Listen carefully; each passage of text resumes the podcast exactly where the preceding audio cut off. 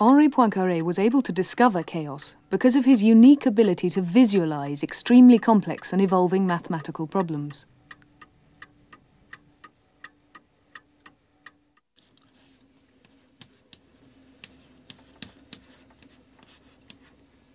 This is the kind of thing that Poincaré would be faced with, some mathematical rule that you have to keep repeating over and over again. For example, here, x might be the position of a planet at a given instant of time. Of course, Poincaré's equations are going to be much more difficult than this one. And what you have to do is say, well, suppose we start with some value of x, let's say 1.5. Then what happens when you calculate the formula? Well, in this case, we actually get 3.5. And then take the 3.5, plug that in at the front, do the calculation again, and carry on repeating that. This is a process called iteration, uh, and get the whole sequence of movements of the planet. The problem is you need tens of thousands, hundreds of thousands, maybe millions of these calculations.